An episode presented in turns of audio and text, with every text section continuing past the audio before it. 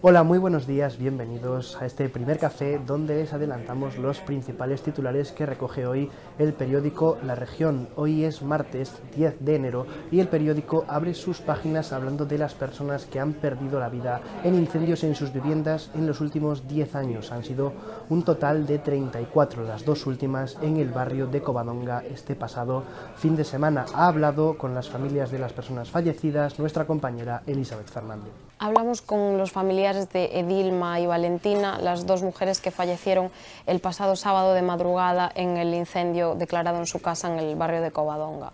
Los familiares cuentan cómo eran sus seres queridos y las aspiraciones que tenían en España. Y la enquisa estructural a fogares que realiza el Instituto Galego de Estadística sigue dejando datos nuevos. El que hoy conocemos es el de conexiones a Internet, en la que Ourense es la provincia que menos conexiones tiene contratadas. Amplía estos datos Isaac Cruz. Una vez más, las estadísticas no hablan bien de Ourense. La provincia está a la cola de Galicia en cuanto a casas que tienen Internet, con una cifra que ni siquiera llega al 80%. Las comarcas del sur de Ourense son las menos digitalizadas de la comunidad. 3 de cada 10 ourensanos no suelen entrar en Internet. Eso sí, un dato curioso, los jóvenes de la provincia son los más sociables en línea, ya que más del 96% tiene cuenta en redes sociales. Y hay un colectivo de la ciudad que está sufriendo una lenta y continuada agonía. Se trata de los árboles. Cada vez quedan menos en la ciudad. Ha hecho una ruta para comprobar cuántos hay y el estado en el que se encuentran Xiánati. Así es, el patrimonio arbóreo de la ciudad no deja de mermar desde hace meses. Las obras ejecutadas por el Concello en el centro de la ciudad, así como las intervenciones realizadas por la Xunta en los accesos a la urbe, han disminuido el número de especies sanas. Por otra parte, el número de árboles que enferman y caen es cada vez mayor.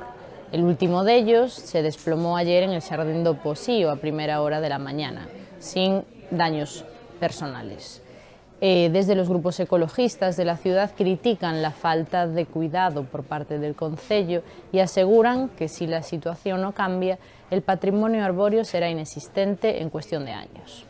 Mientras tanto, la sección de provincia abre sus páginas con Xinzo de Limia, que se prepara para celebrar el entroido más largo del mundo, en el que se repartirán, por ejemplo, 300 kilos de harina para el domingo fareleiro o 500 olas para el domingo oleiro.